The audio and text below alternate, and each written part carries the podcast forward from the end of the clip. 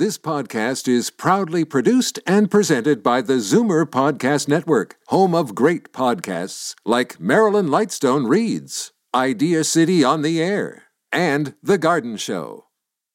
You're listening to an exclusive podcast of The Tonic, heard Saturday afternoons at 1 on Zoomer Radio. The following is a sponsored program. Zoomer Radio and MZ Media Incorporated do not endorse any of the statements or opinions made by the contributors.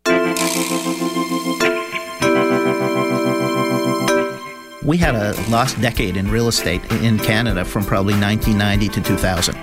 There was a point, if you remember Toronto, of those years where there were lots of vacant parking lots and lots of sites that had been seen as future office development downtown because the previous cycle had been all about building office buildings. Welcome to The Tonic. I'm your host, Jamie Bussin, and we're here to talk about your health and wellness related issues.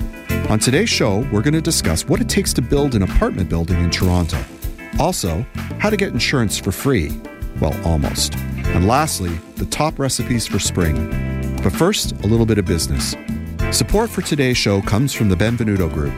The Benvenuto Group is an owner and developer of quality high rise condominium and rental properties in Toronto and Montreal.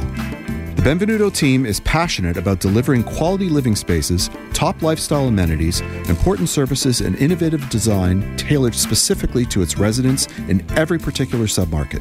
The Benvenuto Group is currently designing several new projects in Toronto, Montreal, and Chicago that will not only become exceptional places to live as an owner or as a renter, but will deliver some of the highest levels of sustainability, energy efficiency, and comfort, and will set the standard for informed residents. I'd like to welcome our first guest, Mitchell Abrahams. He's the principal of the Benvenuto Group. He's a real estate professional with over 25 years of commercial and multifamily residential real estate experience. He's converted apartments into condominiums and developed condominium and apartment projects. Welcome back. Good to see you again.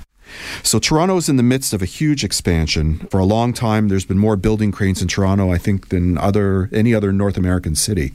But by the time we see trucks and equipment and there's road closures, most of the figurative heavy lifting has already been done. Isn't that right? That's true. This has always been interesting to me. It's one thing to build or renovate a house, but you know, when you're talking about a project the size of an apartment building, you know, where do you start? And you know, it occurred to me is it you have an idea in mind of what you want to build, or is it that you have a piece of land that you want to work with? How does it work? In some ways, it depends on what your business plan is as an investor. Right. Right. There, there are all kinds of different people who own apartment buildings. Right. Some are in a different business and see it as a stable investment and know nothing about building an apartment building. Right. Some are pension funds and institutional investors who say we should have this percentage of our portfolio in real estate, and in, in our real estate portfolio, certain percentage should be in office buildings, and some should be in industrial parks, and some should be in apartment buildings, and they set out to do it. And uh, a lot of the pension fund investors who have dominated Canadian real estate in the last 20 years aren't in the condo business. So for them, they haven't had enough exposure to apartment buildings because they've been trying to buy apartment buildings, but there just aren't that many. And Right. many of them are in strong long term holders' hands. So at some point, you say, if I want to own more good quality rental, I've got to build it. So let's start at the beginning, right? So that that would be land acquisition, right? Correct. Let's take a step back. Sure. You know, we had a lost decade in real estate in Canada from probably 1990 to 2000. Right. So there was a point, if you remember Toronto, of those years where there were lots of vacant parking lots and uh, lots of sites that had been seen as future office development downtown uh, because the previous cycle had been all about building office buildings for a grow, growing Right. corporate sector. Yep. But you know, because no apartment buildings were really built from the 60s and 70s because of changing legislation, there was a pent up demand. But a lot of that didn't get dealt with for a long time. You know, since 2000, we've been seeing in a low interest rate environment people building condo buildings and people taking advantage of low mortgage rates and buying homes rather than renting homes. Right. So a lot of the land got used up. So the easy stuff has been done. And now we find ourselves at a time in the city where getting a piece of land in a good location is not an easy thing to do. Right. Sometimes it's a land assembly. First of all, there aren't that many places where you can build a high rise apartment building. Because of zoning, correct? Right. Much of the city is zoned for single family homes and for office and mixed use, and there's not that many places where you really find yourself, right, with the planets uh, lining up to be able to build an apartment building. So then take that and look at areas like downtown and midtown and, uh, and King West and all kinds of other urban locations. A lot of stuff has been built in the last 15 years. Sure. So it means one of two things either doing land assemblies, which is buying remnant houses that sit in high rise zone neighborhoods. And that's not an easy thing to do. You're sometimes dealing with 15 private families, and you've got to buy one at a time, and it can take years dealing with each person's issues and finally ending up with a full site that's developable. Right, and then they have different agendas. They may not want to move. They, want, they may want to stay on their Some properties. people have no interest in uh, no matter what the price is moving. They're happy. Their kids go to school in the neighborhood. Other people are happy to take a profit and move somewhere else. And finding a place where you can pay people more than their house is worth as a house it depends on what you can develop on that site in the future. On top of that, there are other low rise buildings, smaller office buildings, older schools, buildings like that, that lead to demolition and redevelopment. But those are complicated things compared to what we used to do when you used to see a vacant piece of land sitting in a downtown or midtown location and just be able to go ahead and, and start the rezoning process. So just ending up with a piece of land is an exercise of spending a lot of money and spending a fair bit of time. And that's with not knowing for sure in any site exactly what you're going to end up getting approved to be able to build on it. Well, that's the next step, right? So, so once you have the land, you sort of have to have the forethought of, okay, so it's zoned residential, but you may need to make applications in order to get a high rise built, correct? Correct. And even before that, you're always comparing when you buy a piece of land for residential purposes, especially in today's environment. Does this make more sense as a condominium development or as an apartment building development? Okay. That in itself is a challenge, right? Because many people say there's far less risk of building a condominium. If you got the exact same zoning for the exact same number of floors and the same number of suites, a lot of people aren't looking to tie up the money and manage a building in the long term, it's not their business. They're developers of condos. And when you develop a condo, it means that you are designing a building, pre selling the units, taking the risk of the sale side off the uh, table, right? And and then building the building, hopefully for less than the revenue that you generated from selling it, and selling it off, and then the condo corporation goes around along and manages itself.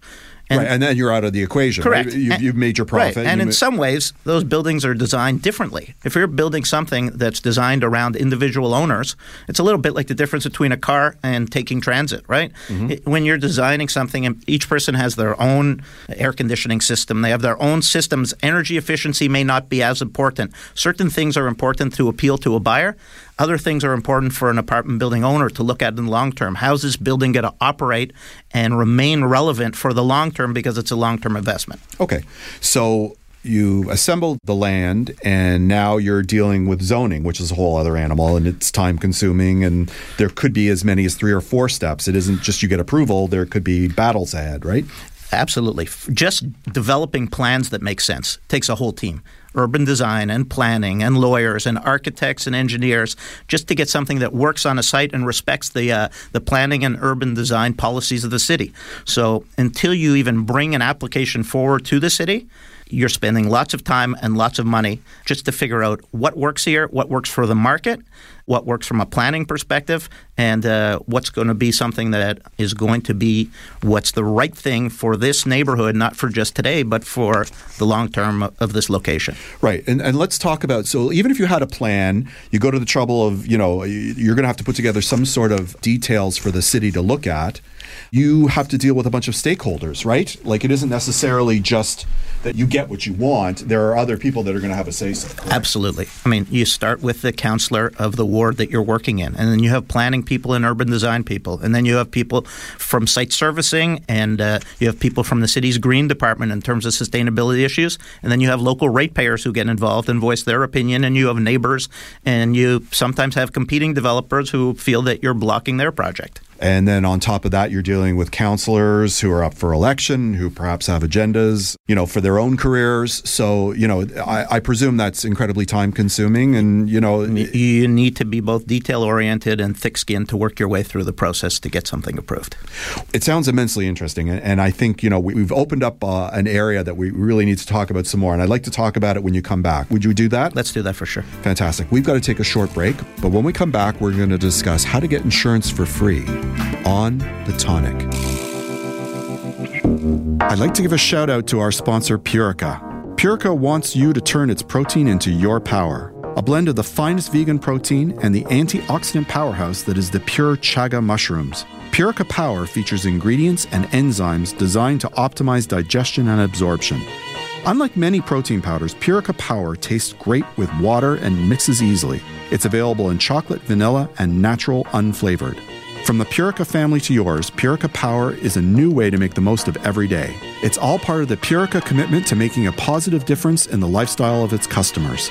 Ask your favorite health food store for Purica Power vegan protein or visit purica.com Purica, nature, science, you. I'd like to give a shout out to Wealthmore Financial Strategies, and in particular, its managing partner, Larry Berdugo. Larry has helped thousands of business owners and families with his strategies that allow for the tax free withdrawal of money out of a corporation in an organized and CRA friendly manner. His creative and straightforward insurance and financial planning ideas could show you ways to get your insurance for free or at very little net cost. Through Wealthmore Financial Strategies and his close working relationship with one of Canada's top tax lawyers, Larry's been helping people like me save money and ensure the smooth transition of wealth into the next generation for over 30 years. This is The Tonic on Zoomer Radio. Welcome back. Larry Berdugo's belief in pragmatic financial and insurance planning strategies stems from his own personal experiences his father passed away unexpectedly with no life insurance. Larry was forced to leave school to help support his family. In 1988, he entered the financial services industry. Larry's a certified financial planner, chartered financial consultant, certified financial service broker, and chartered life underwriter. Welcome. Thank you, Jamie. I understand we're going to talk about getting insurance for free today, right? That's the main thrust of our conversation, yes. That is a tall order, sir. It's a good thing you're a tall man. At six foot four, it helps, I guess. So let's start with life insurance. Buying a policy, what should we be looking at? Well, there are a few creative strategies to really look at. One of them is really called a corporate insured retirement plan.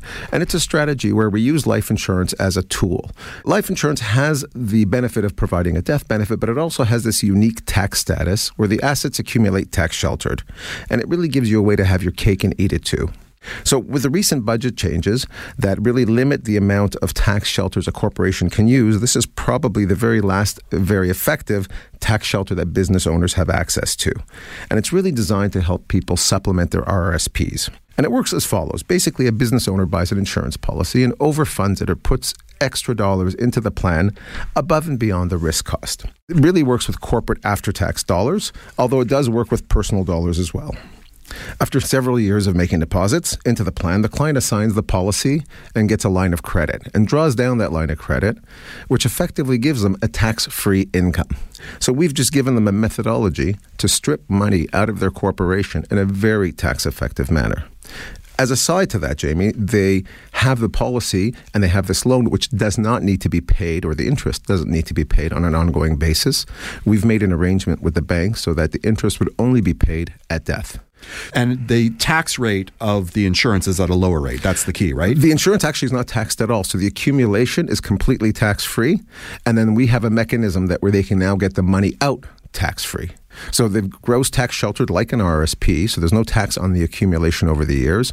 And currently, most insurers are paying around a 6% tax free rate of return. Oh, wow. And then there's a methodology at the end where they can actually take that money out without any tax. Okay. For a lot of people, life insurance is just sort of uh, one leg on the table certainly with our listeners, critical health insurance is a, is a key component as well. Do you want to talk about that? Yeah. So the other aspect that sort of leads into this, there's critical illness insurance, which provides for the one-time lump sum payment on the diagnosis and survival of one of 24, 26 diseases, depending on the company. As an independent broker, we work with all major companies, and what happens is you buy a policy, and you know, should something happen, uh, heart attack, stroke, or cancer account for 86% of claims currently. Sure. So if you were diagnosed with cancer, you survived 30 days, they would pay out let's say for example $100,000 and that 100,000 could be di- used in any way you'd like. If you have to wait for an MRI, here you might have to wait 3 or 4 months. But you can go get an MRI next week in Buffalo for $800. So it lets you use that money however you want. You can use it to supplement income if you've had to take time off work. The other benefit of it, and one of the really creative ways, is the critical illness policy has an option where you can get all your money back. So anytime after the 15th year, so 15 years and beyond, you can decide, I don't need this anymore, and I can get all my money back. You won't have the policy anymore, but it really becomes a zero cost or what we call an opportunity cost. So the premiums that you've paid all get returned? Is that how it works? Every penny. Wow. Anytime after the 15th year, assuming you haven't had a claim, of course. Right. So after 15 years, let's say you've put in, you know, $50,000. After 15 years, you get all $50,000 back. The real cost is the opportunity cost or what could you have done with that money somewhere else. Right. Because you're not getting the interest back, I, I presume. Right. And that's what their profit is, for lack of a better word. Right. Because they've been using your money for 15 years. They've already derived it's almost like an interest free loan for them, Exactly. but it allows you to get your, your hands back on your capital. Well, that's great. And really, if you think about it, if it costs, let's say, $3,000 a year, if you're a really astute investor and you can earn 10% on your money, you're giving up $300 a year of net cost. And that's assuming you get 10%, you pay no tax. So, really, that's a very generous assumption. Right. So, that your net cost is really at a, at a worst case to $300 a year because that's what you're giving up. Hmm. Okay, so uh, again, our listeners would also be interested in in any sort of paradigm which deals with you know their estates. So let's let's move on to the next topic that I think you wanted to talk about. Okay, well, yeah. So the other topic is really what's called a, an estate transfer strategy. So part of what's happening as we age, we tend to build up these estates. Quite often in our corporation, we tend to build up some wealth. And as you take that money out of the corporation, it becomes taxable. Right. And the idea is really to minimize or eliminate the tax. So we have a strategy that's really creative that allows people who basically say, you know what, I have all this money in my corporation. It's maybe I'll use half of it, but the other half is going to go to my children or my estate. So what this allows us to do is set up an insurance policy again, but again with an investment driven aspect where the client will put money in on a regular basis, maybe from other investments, and as the money accumulates, it would ultimately be paid off to the children as part of the death benefit. So currently, if they were to take that money and God forbid pass away, that money in the investment under the corp would be fully taxable. Actually, subject to double taxation. Right. Taxation to the corp on accumulation, taxation on disposition. This way, the money flows through to the insurance company, to the corporation, and gets a capital dividend account credit, and ultimately flows to the heirs tax free or with very, very little tax, depending on how it's structured. But it takes, let's say, $100,000 that would end up being 50 to the estate. I can make that at least 90 to $100,000 tax free. What you just described, that's only available to corporations, correct? It, it's most suitable for corporations, but even people on a personal level, but it's much more effective in a corporate manner. Okay, Larry, we, we're running short on time this week, but we'd love to have you back. And when you come back, what is it you want to talk about? Well, I, probably the biggest point we're having traction right now with is the ability to use insurance as an asset class. Currently, insurance companies are paying a 6%, roughly, anywhere from 5 and 3 quarters to 6% rate of return tax free. So, for people with large fixed income portfolios, this has been an incredibly successful strategy to really get a much better rate of return with zero, not much more risk, and diversifying outside of their standard asset class. Fantastic. Larry, thank you for coming in today. Thanks for having me, Jamie. We've got to take a short break, but when we come back, we're going to talk about amazing recipes for spring on the tonic. I'd like to give a shout out to our new sponsor, Omega Alpha. This company is 100% Canadian owned. Their team consists of allopathic and naturopathic doctors, nutritionists, researchers, and other scientific professionals, all led by their CEO, Dr. Gordon Chang. Formulations are created on their 40,000 square foot facility located in Toronto. Omega Alpha uses only the highest quality ingredients to manufacture the most efficacious yet price friendly nutraceuticals. For more information about Omega Alpha, visit OmegaAlphaInc.com. Hey, everybody, I just wanted to take this opportunity to give a shout out to one of our sponsors, Purely Natural. They're fourth generation master herbalists. It's a family owned Canadian company that's been in business for over 100 years. They've been working with my company, Tonic Magazine, for over 10 years, and its principal, Joel Thuna, has been writing our fantastic preventative medicine column for over seven years. They're one of the original sponsors for the OMTO Yoga Festival. The company is certified GMP, kosher, and organic. For more information about Purely Natural, please visit their website, purelynatural.com. Hi, this is Jamie Bussin. I'm not only the host of The Tonic, I'm also the host of OMTO, Toronto's best free outdoor yoga festival. Imagine taking as many as nine free yoga classes in the beautiful distillery district with hundreds of people just like you. All you need to do is bring your yoga mat and your good intentions.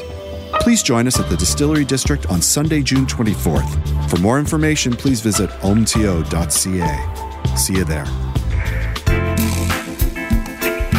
You're listening to The Tonic on Zoomer Radio.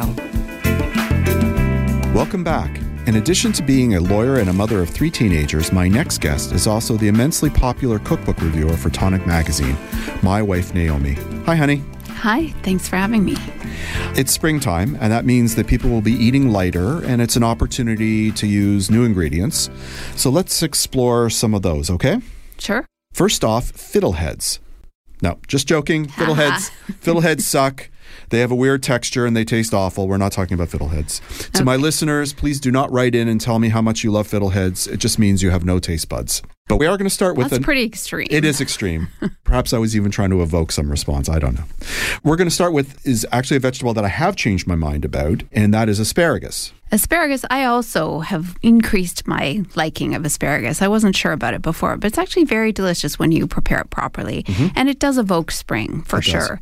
So when I was thinking about asparagus, and I thought asparagus not as a side dish, but as a main dish, there's a recent cookbook. It's one of my favorite, most useful cookbooks that I've been you know that I've gotten recently, which is called Dinner Changing the Game by Melissa Clark, who's a writer for the New York Times. She has just a pile of asparagus main course recipes, which all look delicious, easy. One thing about her recipes is they're pretty fast. You can usually make them during the week when you come home from work. So she has asparagus carbonara pasta, asparagus frittata, cacio e pepe pasta with asparagus and peas. So you got two spring vegetables mm, for the price of one. Yep. Smashed white bean toasts with roasted asparagus and sumac, and even asparagus with polenta and burrata. And burrata is delicious. So all you know, that's I think five different asparagus main course recipes for spring, all vegetarian. Looks really good to me. Yeah, no, asparagus because of the, they're they're fibrous vegetables, right? So they, they have sort of a I wouldn't say a heft, but you know, there's a depth to them that they sort of stand up to cooking in ways that perhaps other vegetables don't. Mm-hmm. All right, so let's move on. Let's talk about peas. I know you're going to talk about a pea dish which has the worst name ever. It sounds horrible, but it's actually really delicious. And when I say it, I even dread saying it, but pea mash. It doesn't sound like it would be good in any way, but it's really delicious. But it is. And peas are one of those vegetables. It's a faux spring vegetable because you don't get fresh peas really in April, but it evokes spring. And It so it makes people think of spring. And we make this pea mash. Really, we can make it all year round because we make it usually with frozen peas because it would take a lot to get two cups of fresh peas. A lot of work. A lot of work. But in any case, there's a recipe that I got on Epicurious for these cauliflower fritters with pea mash. And the fritters are really good, but it's the pea mash that's really good. It is the pea and, mash that is the winner. and you can use it anytime you need a dip or a spread. You don't have to have the cauliflower fritters. And it's just made with peas, which are defrosted, and it's got mint and lemon and almond flour or some other nut. And it's so It's like a fresh pes- it's like a pesto, right? Like a fresh, but almost like a hummus in texture. Right. And uh, it's just a great thing with bread, cheese, or on top of the fritters. So you can get that off of epicurious.com. And it's something that I would suggest next time you have party or just even for dinner. Yep. Okay. So ingredient number three, which is absolutely synonymous with spring, is lamb. Yeah. So I recently came across this cookbook called Caucasus by someone named Olia Hercules, and she is Ukrainian. She's this isn't her first cookbook, and both her cookbooks have been really highly critically acclaimed. This one is about the food of Georgia, Azerbaijan. Armenia. So something that I suspect most people aren't familiar No, with. Not your, unless- ty- not your typical cuisine. no, no, and not unless their family is from there. And the recipes are actually a little bit different, the flavor combinations. It's just to give people a sense of it, this is the area surrounded by Russia, Turkey, and Iran. So it's, you know, little Middle East, little Mediterranean, little Russian. And they use a lot of uh, fresh herbs, a lot of sour, fermented things. They're sweet and savory together. Interestingly, she says that they eat a lot of vegetarian food, but they do farm sheep and lambs. There's a lot of lamb dishes, and one in particular called chakapuli. I'm not sure if I'm pronouncing that right. It sounds good though. It sounds good. You know, she said this is spring on a plate, and it's lamb ribs, or you could also put the same paste on lamb shoulder, lamb leg, with herb paste with tarragon, mint, coriander. Cilantro, garlic, green onions, sour plums. That's one of those things that seem Right. to be in the recipes. So it's going to have a sour and sweet paste. And that sounds like a very delicious, interesting lamb dish to but, try. But for the tarragon, because you know, as you know, I have issues with tarragon. But yes, I, I, I- looked at the cookbook, and the, the plums appear in a lot of the recipes. It appears to be, you know, one of the staple ingredients. But it, it did look interesting, and it looked fresh. It did, and she, the author, gives you substitutions. If you can't find the sour plums, then she gives you some ideas of things that you could find that you could substitute. And Melissa Clark, in her Dinner Changing the Game, also has a number of lamb recipes that are easier, you know, those kind of recipes that you can make at the last minute when you come home from work. So you should check those out too. Excellent. Okay, so the last ingredient, and and you know, we're going to orient towards dessert, is rhubarb, which I know is one of your favorites, and we actually grow it ourselves. It is. I love rhubarb. So I, when thinking about rhubarb, I went right to my cookbook called Sweeter Off the Vine by an author named Yossy Arefi. She has a blog called Apartment 2B Baking Company, and that's where I came across her. But then she published this cookbook, which is all about fruit desserts. And it's divided by season. So under spring, she's got a whole course, bunch of spring, yeah. rhubarb recipes. I've made one of them, uh, rhubarb and rye upside down cake, which is easy and great. But she also has rhubarb and rose galette, so it's flavored with little rose water, which is good as long as you take a light hand with the rose. Rhubarb semifreddo, which is kind of a frozen custard. Roasted rhubarb pavlova, which is meringue with roasted rhubarb. So a whole different, you know, pile of rhubarb recipes, all which look good to me, and I definitely suggest checking out the book. In our backyard, it doesn't cultivate until later in the season. It is definitely a local spring fruit that you can access and is available in spring. It is, and it's so pretty. It makes everything pink. You know, Exactly. it's a nice, it's a nice dessert. Who doesn't like that? Yeah. Excellent. Well, that's all the time we have today. Next month, you're going to come back and discuss Mother's Day brunch, right? Absolutely. Fantastic. Thank you for coming in. You're welcome. And thank you all for listening to The Tonic. You can download this episode as a podcast on zoomerradio.ca and thetonic.ca. For articles written by Naomi Bussin, please be sure to pick up your copy of Tonic magazine. Tonic is available free on racks at over 200 locations across the GTA and delivered with the Globe and Mail to home subscribers in 11 choice neighborhoods in Toronto. Or you can visit our website at tonictoronto.com. Please join us next week when we'll discuss the health benefits of Mighty Magnesium, why spring is the time to change your nutrition, and top tips for cleansing. Until then, this is Jamie Bussin wishing you a healthy and happy week. Please consult a healthcare professional before starting any diet, exercise, supplementation, or medication program.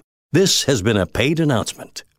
This podcast is proudly produced and presented by the Zoomer Podcast Network, home of great podcasts like Marilyn Lightstone Reads, Idea City on the Air, and The Garden Show.